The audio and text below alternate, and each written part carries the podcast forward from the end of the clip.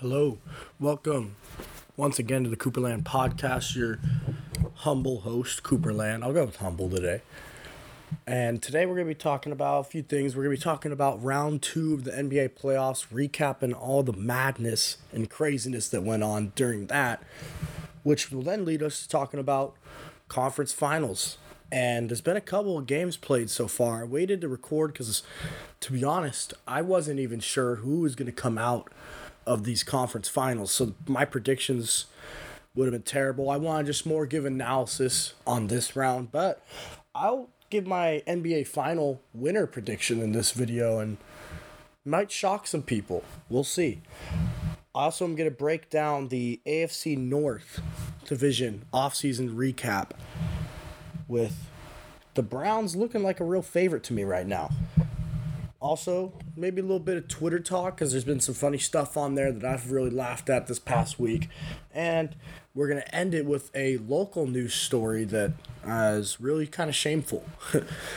but I'll get all that going here in just a sec. For now, time to dance to some intro music. You know what I'm saying?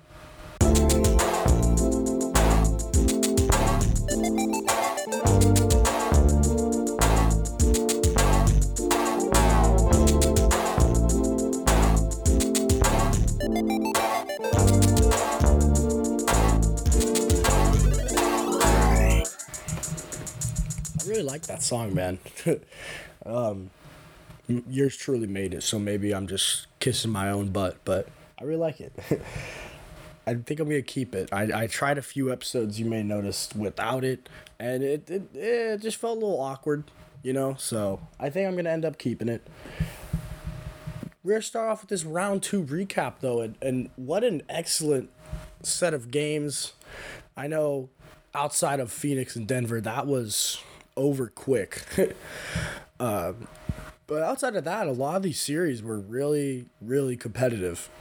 And we'll break it down right here. So, first, with that Phoenix Denver series, it really just seemed like a matter of Jokic just didn't have enough to compete against them. Jokic can beat a, a fake contender like the Trailblazers with all these guys because he doesn't need as much help in a series like that because of how bad Portland was defensively.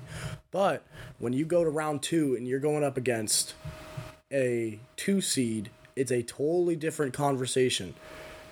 And Chris Paul was excellent in that series. He rebounded really well, no pun intended, after getting hurt in that Lakers series. He had some phenomenal games in that series. He looked like a the true Chris Paul experience was on display. Unfortunately, we found out after the round that he had tested positive for COVID, and so he's actually not going to be playing in the first couple games. But I heard game three he is likely to play, which because of circumstances that I'll talk about later is is huge, and the Clippers better start packing. Uh, but yeah, no, Chris Paul was excellent. And the thing with the Suns to me is they just their role players seem like championship role players. And that is what it comes down to in my opinion. Everyone can have the stars, right? Unless you have a team that it doesn't even matter, like a Golden State. But even with the Golden State, right? They had a Iguodala, you know, they they had Kevon Looney. They had guys that were playing roles for them. You could argue Draymond was a role player at that point, right? They had these guys that were playing really big for their roles. And the Suns team has a lot of that to me. It has a lot of guys who know what their job is and they execute very well. Some of that's got to be credited to Chris Paul, although not as much as some of the people are saying. I saw that Michael Wilbon said the spirit of Chris Paul was in Cameron Payne, which uh, that's kind of that's just gross. Like what? what do you mean? Is Cameron Payne's a grown ass man who you know can take care of shit? But also you gotta give a lot of credit though on the real to Mike, not Mike D'Antoni, Monty Williams, because I know he didn't win Coach of the Year, but he got second and he really has done a great job with this team. Especially, he had some some tragedy a few years ago, and, and for him to bounce back and get this head coaching job and do this well and turn around the Suns as fast as he did, him and James Jones deserve a lot of credit. Devin Booker also deserves a lot of credit because he has shown, and it's been silly for people to ever think this to me, but he has shown that he's not just a good stats, bad team guy. He's just a good stats guy. You know, he puts up numbers. He's been so fun to watch in this playoffs because he can get to that mid range anytime he wants. And same with Chris Paul. They could take threes, but that's more what the role players are there for. These guys are more into that mid range game because it allows them to kick out to three point shooters, but also allows them to get into paint if they want to. It just opens up a lot of opportunities. As for Denver next season, I hope that Murray is back for the start of the season. We did just see Spencer Dinwiddie get cleared for basketball activities five months after tearing his ACL. So there's a chance, but it's unlikely. As long as he can get healthy before playoffs next season, I think that's all that they care about. But now it's going to be a little awkward, I think, coming back because I think there's going to be a legit discussion as to who is the number two guy there. Is it Porter or is it Murray? Murray's getting paid like it, but I don't know, man. Porter, while he's inconsistent still, when he's on, is is a Kevin Durant level scorer in terms of how hard he is to guard because when you're that tall and your jumper is that smooth, like putting a hand up, unless you're a tall guy guarding him, which is rare, like you can't really contest that shot. With Kevin Durant, it's the same thing. You can't really contest a KD shot because of how high his release point is. You can only just hope to bother him. And I think Porter Jr. is going to get stronger and he's going to learn more things so that he's not as streaky as a performer. He's hopefully also going to improve on his team defense, which is hard to practice, but you just study film potentially to get better at that. But he, to me, has superstar potential. And do you want to have him get used to that number two slot? And Murray comes back now, especially coming back from the injury. You have him a little less pressure on him because if there's pressure for him to come back early, that's how people get re injured.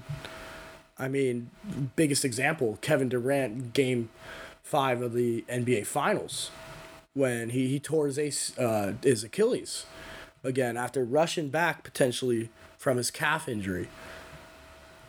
All that being said, though, I am optimistic for Denver. I don't think this is anywhere near the end of their run.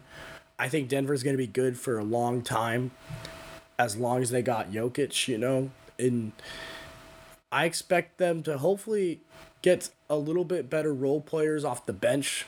Maybe Howard and, and Dozier are a little bit better next year. But I'm, I'm excited to see what the Nuggets do next season, really. I, I think that they could easily get to the finals next year if, if everything plays out right. I thought they had a chance really this year. In fact, before Murray got hurt, when they were just Aaron Gordon and Murray and, and Porter and Jokic, those four were looking so good that I was low key thinking they might be a finals team, but it's not always the case. Injuries, as we've seen throughout the playoffs, have affected everyone in different ways. And I really hope he gets healthy. I, I Jamal Murray in that bubble was sensational. And he had moments this year where he was starting to turn it on towards the end before he got hurt. So hopefully Denver can be right back where they were next year. I'll go in order of the games it took. And so next is going to be Clippers Utah. If you're Utah, you've got to be very you got to be punching yourselves cuz you easily should have gone to the Western Conference Finals. Without Kawhi, there's no reason why you should have lost to those Clippers teams. I understand Terance Mann had that game, right? But Terance Mann and, and Batum in that game six only played as well as they did because you let them. Rudy Gobert, and this is why I, I thought that Ben Simmons was the defensive player of the year. I'll still stick by that despite his troubles, right? But to me, Rudy Gobert, he's really, really good at defending in the paint in his role. If he has to come out of that, he's not good. He's not a versatile defender. And for me, defender versatility is better than being elite just at the one thing. Because then if they take you out of that one thing, well, you're kind of screwed.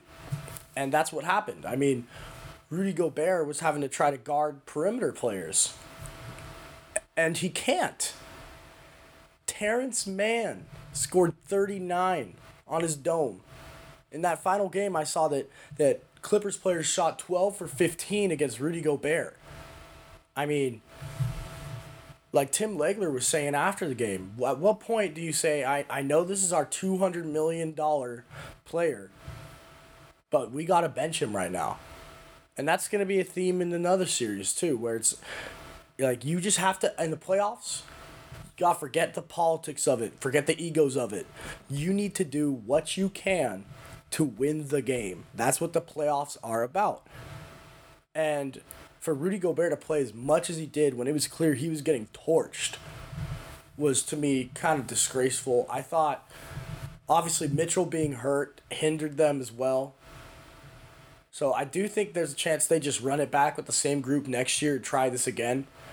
But big priority in my opinion for them is going to be a small ball center. They got to get a guy they have the guy to guard Davis and, and Jokic. They need to get a guy that can go small ball against teams like the Suns, who have more perimeter players. Aiden, maybe you can guard him with a small ball, right? You need that for teams like the Clippers. You need that for a team like Portland. You know, you need it for some of these teams. And I'd be interested to see if they try to do get a small ball center backup for Rudy Gobert. At the end of the day, though, you gotta just give the Clippers credit. And as much as that hurts for me to say as a Laker fan, you do. Because guys stepped up in the absence of Kawhi Leonard. Paul George, game five and six, was sensational. He totally looked like that Indiana Paul George. And I was like, oh dang, if, if Indiana Paul George is right here right now, we might have a different ball game. And that's what ended up happening a lot of these role players, once again, these role players are the key. Stepping up. Terance Mann with what was such a fun game to watch in that comeback. To see Terance Mann ball out the way he did was super cool. I, I'm nothing but happy for him. That was awesome. Anytime someone just bursts on out of nowhere, well, not out of nowhere, you know, but nobody, not many people knew Terance Mann. He was a second round pick a couple years ago, and he was just kind of known as an energy guy off the bench. But he did really well in that game and, and had a career high scoring night, college or pro. It was his best scoring night of his career in a game six to eliminate the Jazz. That is big time. Pat Bev came in, made three threes, played some good defense in that second half he was huge for him. Nicholas Batum playing small ball center, them giving Zubac less minutes, and that's my boy Zubac, right? He's a former Laker, but that in this series, they figured out, hey, Rudy Gobert, he can't punish us on offense to justify us putting a big man on him. So let's put Nick Batum on Rudy Gobert and and and some of these smaller dudes on him and Rudy Gobert could not take advantage of it. I know, I think it was game five, I want to say, where he didn't score until like three minutes left in the third quarter. And that's that's embarrassing. I think Rudy Gobert's got to hit the lab this summer and work on becoming a more versatile player across the board. He's very one dimensional. He is screens, rim runs, and paint defense, and that's it. And that back in the day, right, was totally fine. But in today's era, with the way these perimeter players can easily just get that switch onto you, or the way that they can swing and play small ball, it's not going to work in certain matchups. So if he wants to stay out there, if he's this $200 man that the Jazz paid him to be, he's got to work on a few parts of his game. I think he is a good player in the league, right? But I don't think he's a great player. I think he's a really good one. And I, I don't think he's the third best center in the NBA anymore because of somebody who's had a great run during this playoffs who we'll get to a little bit later on. Next, I wanted to talk about Milwaukee versus Brooklyn. That was a phenomenal series. If Brooklyn's healthy, though, Brooklyn totally wins this, and it's not close. It's not at all. They probably win in five, maybe six, if they're if the Bucks are really feeling good. But it would not be close to me if this team was healthy. And despite that, they still took it to seven. James Harden playing on one hamstring essentially, right? He did his thing. He tried and and performed, and I got to give him credit for that. I know people are gonna look at the stat sheet and just be trashing Harden because of that, but to me, this was a really impressive playoff performance because he was playing with a torn hamstring essentially, and for him to gut it out, I thought was really impressive. I think the most impressive player in the series was Kevin Durant. He showed potential, like why we view him as maybe the best scorer of all time. He can get his shots off so easy, and fact that he's able to play the whole game in games five and seven. Yeah, after two years from a, a torn Achilles, I mean, it's truly impressive stuff. And at the end of the day, they just came up short because the Brooklyn Nets didn't have depth, right? They don't have depth on that team. And that's going to be a reoccurring problem unless they get a lot of guys that sign for the vet minimum, which is totally possible. It's, we've seen it happen. But their lack of depth ultimately is what cost them in this series. They should have won too because Coach Bud, he didn't really make many adjustments until the the the total end when their backs were up against the wall. Then Coach Bud made adjustments, but it's like why wait that long to make any adjustments to your rotations and shorten them up and play Giannis and Middleton and, and Holiday more. I don't know why he waited so long to do that. They're lucky they got out of this series. I'm serious. They're really lucky they got out of this series. Giannis did his thing though.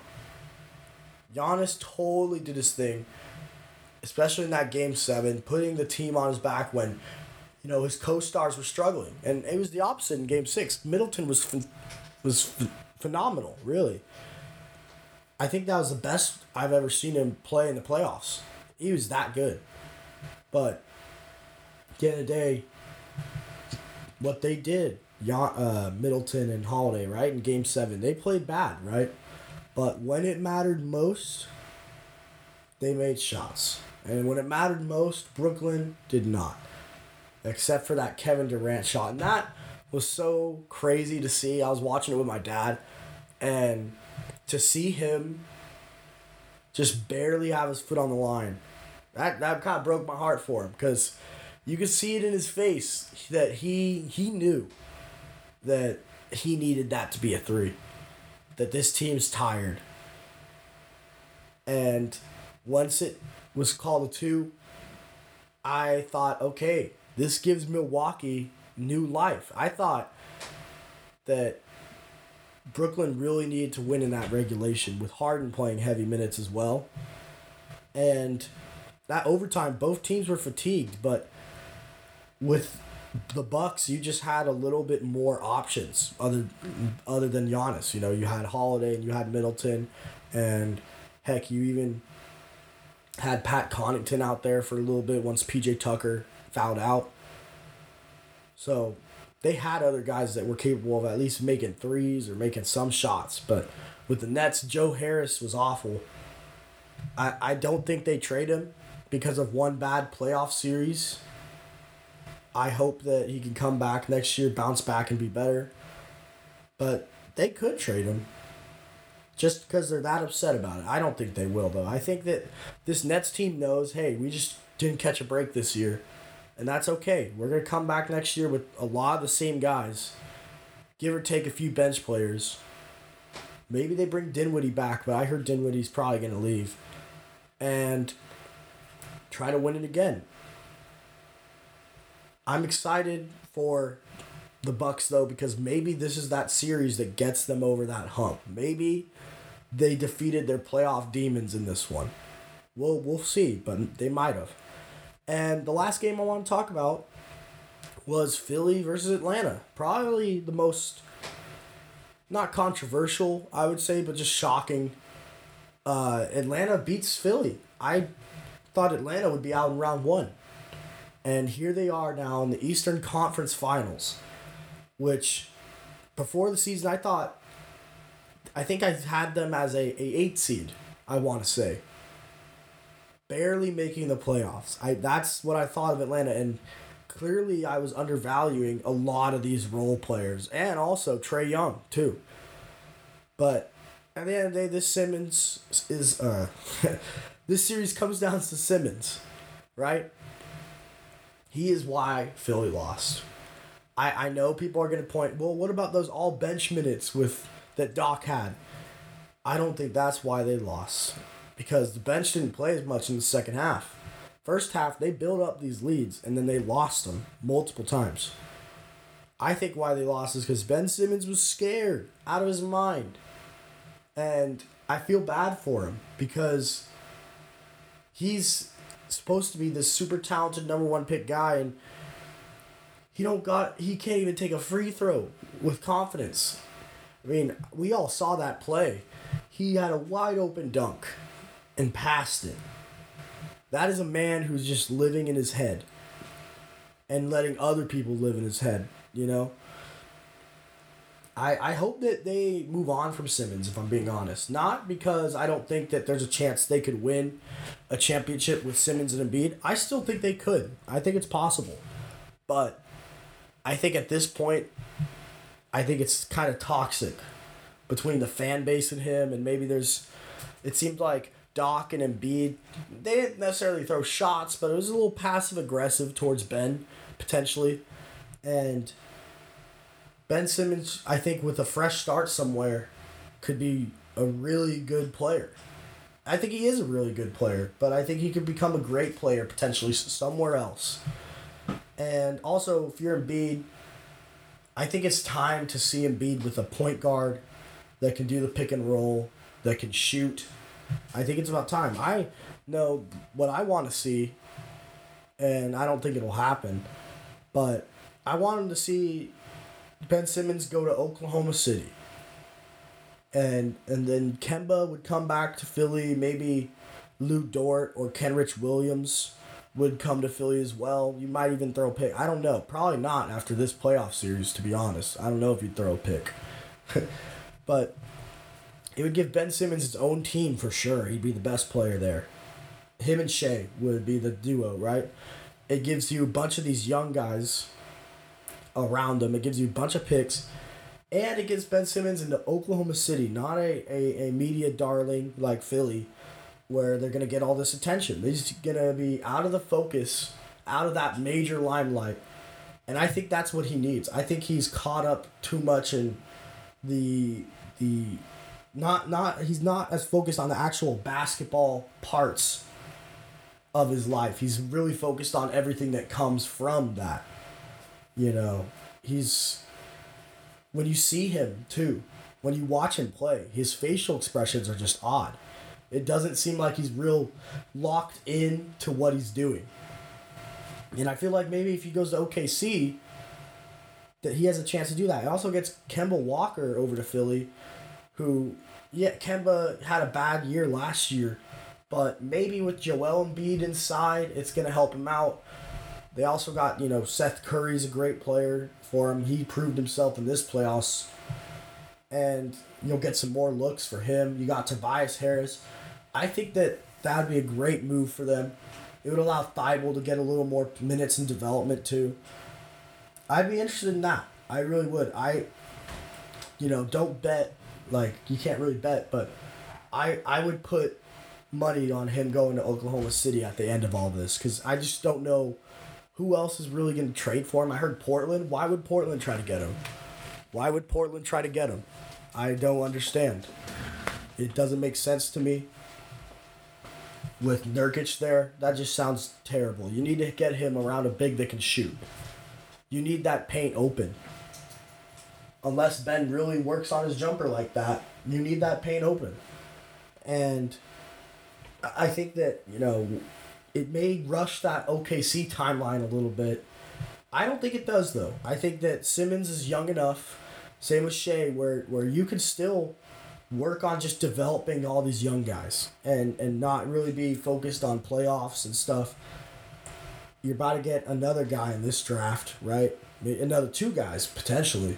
I think they have the 16th pick and the I want to say the 8th or the 7th. No, 7th is the Warriors. It's the 6th pick. We'll talk about that draft lottery here in a sec. But man, what a series though. As much as we can talk about all the things that Philly did wrong and I love talking about it. But what a series in my opinion for Trae Young. Trae Young has showed once again he's that dude. I, I I'm gonna be honest. I think he's the third best point guard in the NBA right now, behind only Steph and Dame. Yeah, that includes Luka and Chris Paul. Chris Paul at this point is not as good as Trae Young. Luka, right? He can't even get out the first round. I know he's gone up against the Clippers twice, right?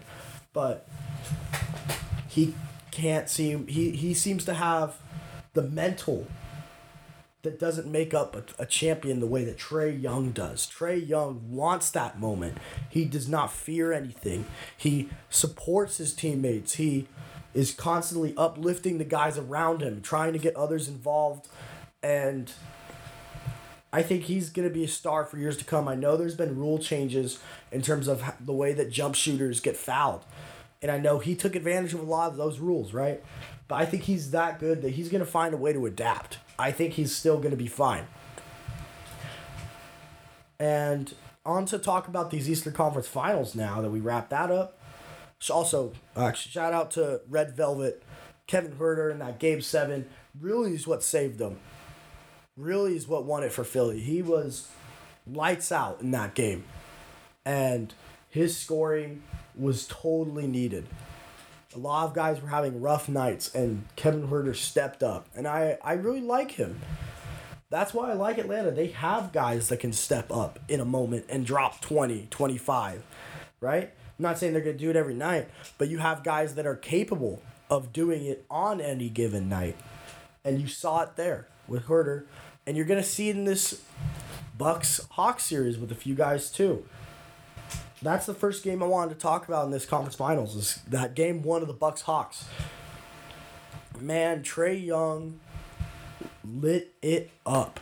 48, 7 and 11 was sensational throughout the night. Did take a few deep threes at the end of the game, which were kind of like, ugh. But other than that, he was he was phenomenal. He had his off the backboard alley oop to John Collins, which was sick as fuck.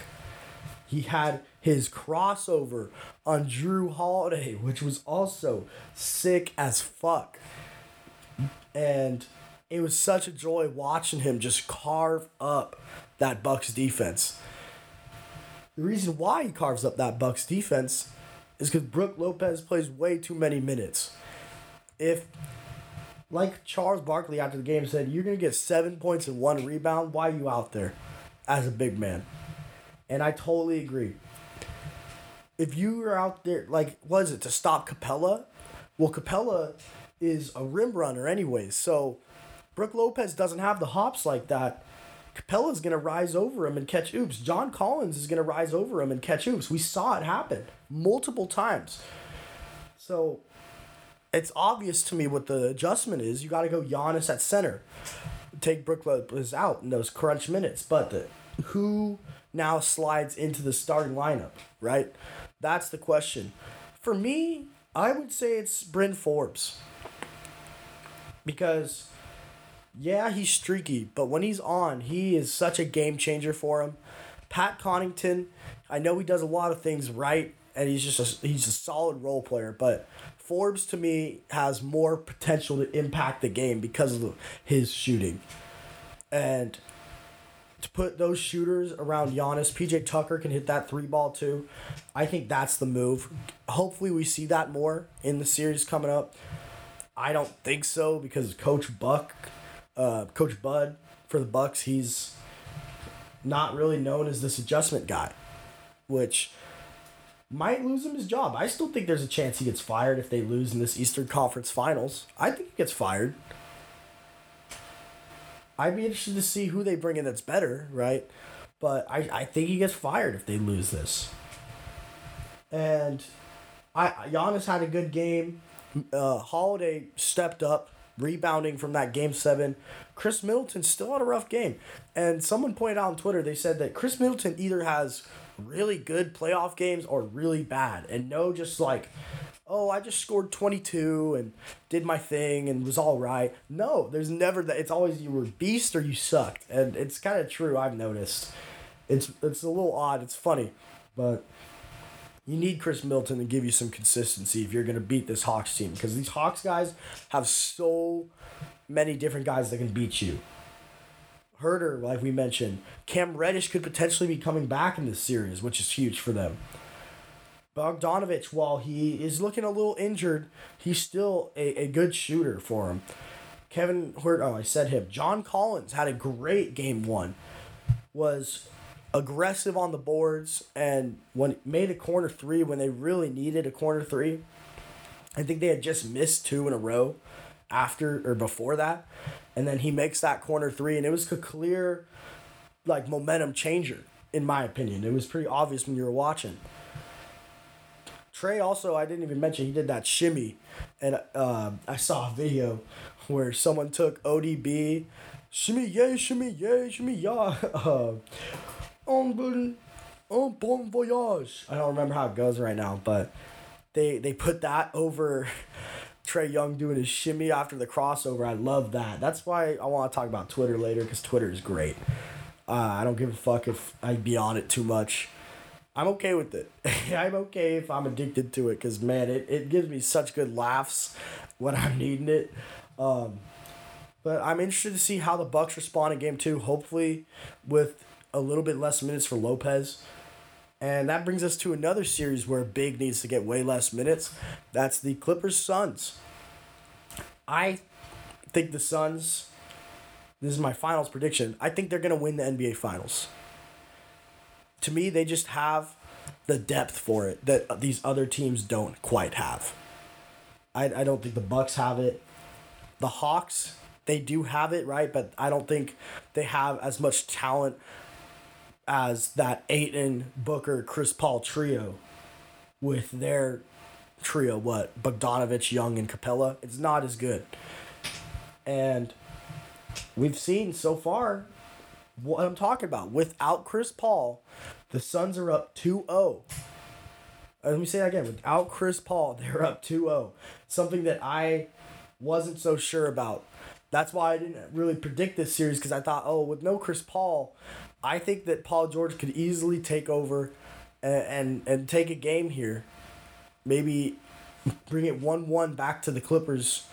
And from there, you never know. But he choked. Eh, I mean, he's he's played all right in game one. He struggled in that fourth quarter. But in game two, he was terrible the whole game, and then terrible even more in the fourth quarter. With a few seconds left and them up by one. He's at the free throw line to put him up by three, and he misses both free throws. There's a reason why these jokes keep happening. It's because he consistently keeps fucking up in the right, in the brightest moment. He keeps fucking up. That would have made it so that they can't even do that Ayton alley oop at the end. What's two points doing for you there? Nothing. You know then okay, we can leave the paint wide open. We just got to guard the perimeter, and that's that's all we have to do. But shout out to Ayton on that dunk. Shout out to Jae Crowder though with an incredible pass too. Literally just a few inches above Zubac's hands and right where Ayton could get it. But if you're Ty Lue, why why are you playing Zubac and Cousins as much as you are? I know Cousins got less time in game two, but these bigs clearly aren't stopping Ayton. right? They are they just aren't. And so at this point, it's like why not just have Nic Batum guard him more? Because your bigs can't guard him. So why have them out here? They got dominated by Ayton across the whole two games, especially in game two. But it's not why they lost, though, to me. To me, in game two, they lost because Cam Payne had an incredible game. Uh, I believe that was his career high in points. I, I heard Kevin O'Connor say he believed it was his career high in assists with no turnovers. He got nine, no turnovers. And really, you know, I, I hate to sound like this, but was doing the Chris Paul role. I mean, he plays it different, like he was a little bit more threes than Chris Paul would, a little bit more layups, attacking the basket than Chris Paul would. But he did his thing. He was the steady hand for them. Because Booker had an off night. Beverley was all over Booker. Shout out to Beverley. He played some great defense in that game. And, and even even fucked him up. Booker was bleeding and shit. But but at the end of the day, that's why I think the Suns are gonna go all the way because Cam Payne is someone who can just step up. Mikal Bridges to me is someone who could step up. We've seen Ayton throughout this whole playoff step up. He's been phenomenal. And these guys just are ready for the moment. Jae Crowder is someone you want to go to battle with. Cam Johnson is a nice player off the bench for him who can give him minutes. I mean, these guys, and, and Sarge had a few minutes too where he was looking pretty good. I think the Suns just are so versatile. With Chris Paul coming back for game three, already up 2 0, to me, it's a wrap. It's, it's, they needed to win that game, and they blew it. That was theirs to, to win, and they let Phoenix come and take it. And that's that's really all my uh, NBA talk right there. Besides, uh, I'll go. Actually, I'll transition into the Twitter talk before I break down the football, because Twitter was lighting up Paul George, man, and my new favorite. It's been like popular for kind of a minute, but my new favorite trend is when they they suggest that players need to start learning uh, Mandarin because they're gonna be playing in the, the Chinese league for Shanghai Sharks and the Guangdong Tigers. Um, I, I love those memes. I saw one where this guy was like live tweeting as he was watching the game, and Paul George has just hit a mid range to put him up by one, right? So he tweets, Paul George in the clutch, respect my goat. And then replies to it after the first missed free throw with, boss, please and then replies to that with dog. Like you could see the heartbreak from this fan in real time. It was so funny. Um, Twitter, yeah, Twitter's been incredible. I I saw this one. Uh, f- shout out to uh, at I don't know how many underscores it is before or after, but I'm just gonna call him Kolb. Um, he had a tweet where it was Trae Young and DeAndre Ayton both made conference finals while Luka Doncic hasn't been out of the first round. And then it's a picture of Martin Luther King and uh, Malcolm X shaking hands. It's like this this is uh this is this is why we play the game, you know. this, I in honest honesty, these these memes to me just really are are NBA Twitter is such a cool place.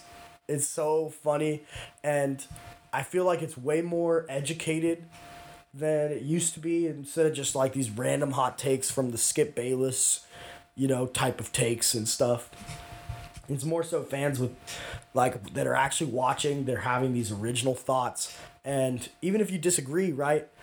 I, a lot of times I'm like, oh, I don't think that's ridiculous. I see how one could think that, but hey, I, I just disagree. And another few things on Twitter. I I really think it's funny. Um, I'm I'm seeing a bunch of stuff about the Tyler the Creator album coming out. Kevin Love. Uh, making before I get into more Twitter stuff, I just want there's only one more thing I want to talk about, which isn't even sports related, but Kevin Love making that USA team was shocking. I, I, I could not believe that. And I think that there's other players that might have deserved it over him. By might have, I mean definitely. um, this man, this man was a total mess with the Cavs this year. Frustrated, throwing hissy fits. I, I understand that there's mental health issues with him and stuff, right? But he was not professional this year with the Cavs at all. He he was pouting and making terrible plays at moments and I I just don't know I just don't know how he made it. But the one other thing I want to talk about with Twitter was that they they it was a court found that Subway sandwich tuna doesn't have enough tuna DNA to be called tuna. And this isn't like the first type of story from that from Subway, you know. And so basically, I just want to know why the fuck. Re- really, I, I mean this. Why the fuck do people eat Subway? I cannot remember the last time I had a Subway sandwich. That shit's so gross. It's bland. It, it's it's it's it's no good. It's made by someone who's wanting to kill themselves. No, I you know what I mean though, right? The the subway worker, like they they look like they hate what they're doing every time.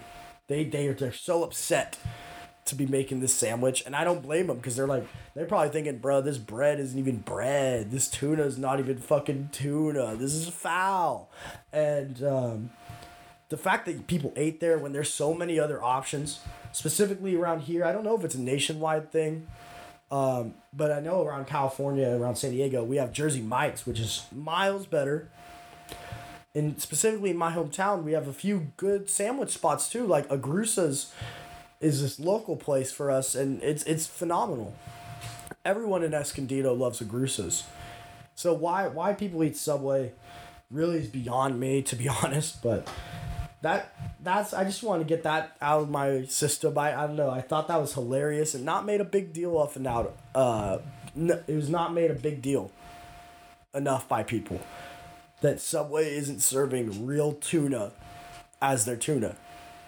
It's it's disgusting. It's it's ugh. But here's some NFL talk though. NFC North, or sorry, AFC North. A Little offseason recap and. I, I, I'm be honest at this point. It's just who's gonna get second to me because I think the Cleveland Browns are obviously the first place team in this division this next year. I thought they had a great year this past year, and their team got so much better to me on that defensive side. They used their first round pick on Greg Newsome second, which I, I, I gotta be honest, I don't understand why that's not junior, unless he plans on having another Greg Newsome, and that's why. But even then, you're still June. I don't know, but he looks like a good talent. They got a linebacker in the second round, Jeremiah.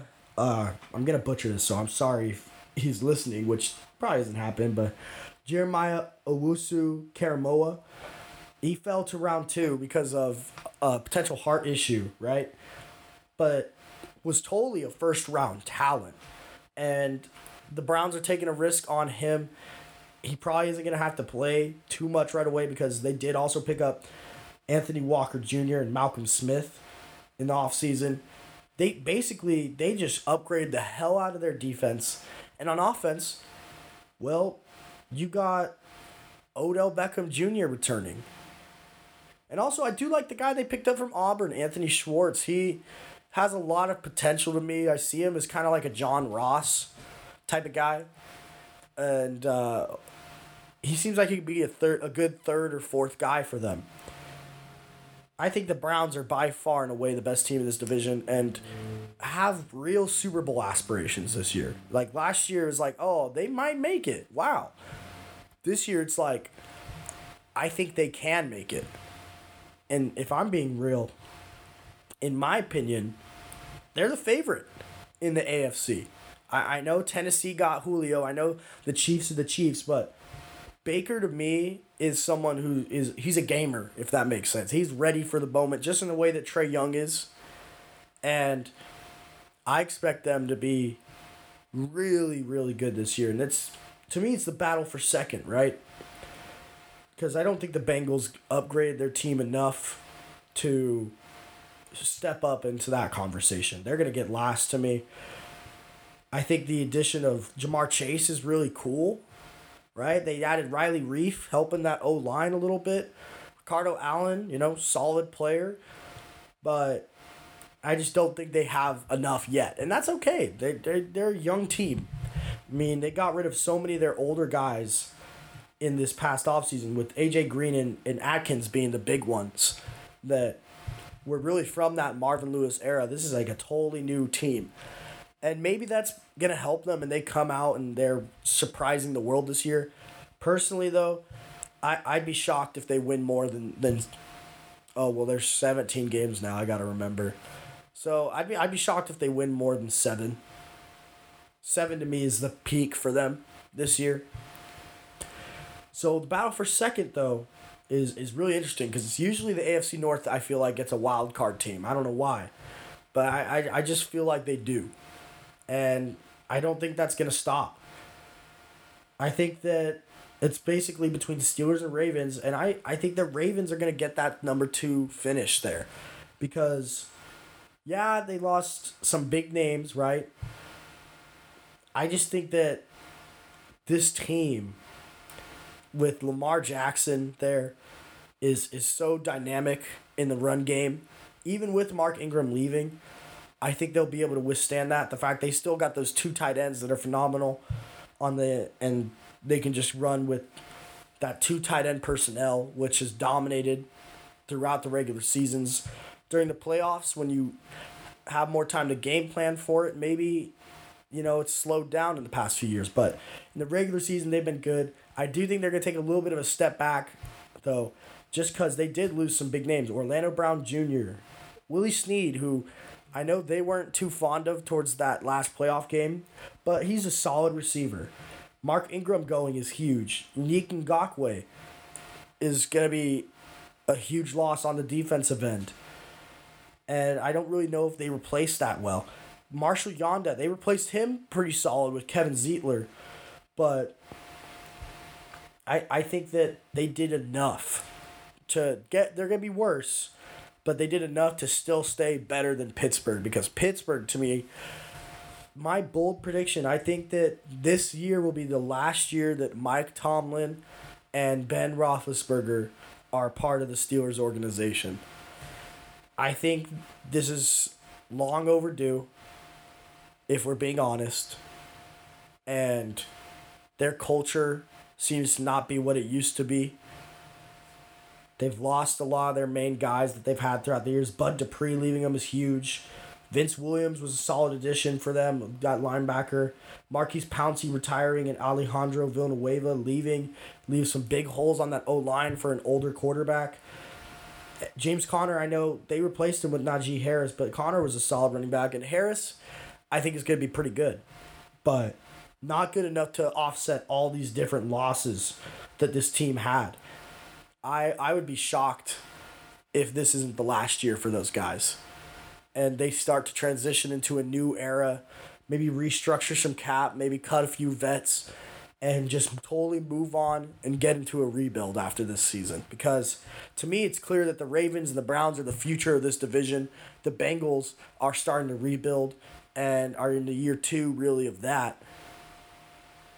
I, I think the Steelers got to look at themselves in the mirror and be like realistic and be saying, hey, we had a good run. We got a Super Bowl out. We got a couple with Ben.